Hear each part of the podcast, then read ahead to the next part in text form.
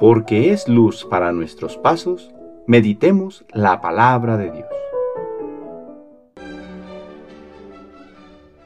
Del Santo Evangelio según San Mateo capítulo 16 versículos del 24 al 28. En aquel tiempo Jesús dijo a sus discípulos, El que quiera venir conmigo, que renuncie a sí mismo, que tome su cruz y me siga. Pues el que quiera salvar su vida la perderá, pero el que pierda su vida por mí la encontrará. ¿De qué le sirve a uno ganar el mundo entero si pierde su vida? ¿Y qué podrá dar uno a cambio para recobrarla? Porque el Hijo del Hombre ha de venir rodeado de la gloria de su Padre, en compañía de sus ángeles y entonces dará a cada uno lo que merecen sus obras. Yo les aseguro que algunos de los aquí presentes no morirán sin haber visto primero llegar al Hijo del Hombre como Rey. Palabra del Señor.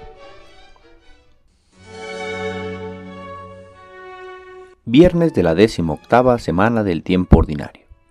Nuestra vida es un misterio. Cada día es un día más que sumamos en la lista de años que nos ha permitido vivir Dios pero también es un día menos que restamos a la suma total de años que viviremos, y que solo Dios en su infinita misericordia sabe cuántos serán. Mientras este misterio de la vida se va desarrollando, buscamos llenar nuestra existencia de algo que le dé sentido, que le dé plenitud. De aquí que muchas personas han buscado conquistar el mundo, llenar sus casas de riqueza, de poder, de cosas, de caprichos, de llenarse con el mundo, pero perdiendo su alma, perdiendo el objetivo final. Por ello, Hoy Jesús nos cuestiona, ¿de qué le sirve al hombre ganar el mundo si pierde su alma? Sí, el objetivo a conquistar no está en este mundo. El propósito para el que nos ha creado Dios es mucho más elevado, llegar a Él, gozar del reino de los cielos. Ciertamente que esto no consiste en una espera pasiva, sino en un seguimiento que implica esfuerzo y renuncia, tomar la cruz de cada día y seguir a Jesús, andar por sus mismos pasos, imitar su ejemplo.